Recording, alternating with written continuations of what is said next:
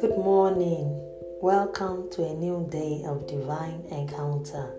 Our strength for today, 23rd July, Matthew chapter 11, verse 28. I'm reading the Passion Translation and it reads Are you weary?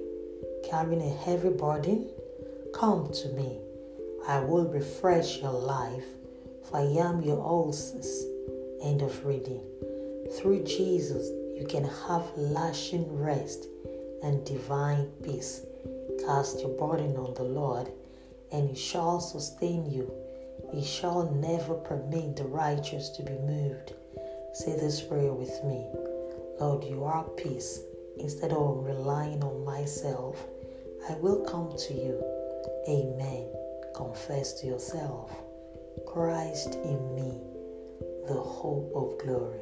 Blessings and shalom.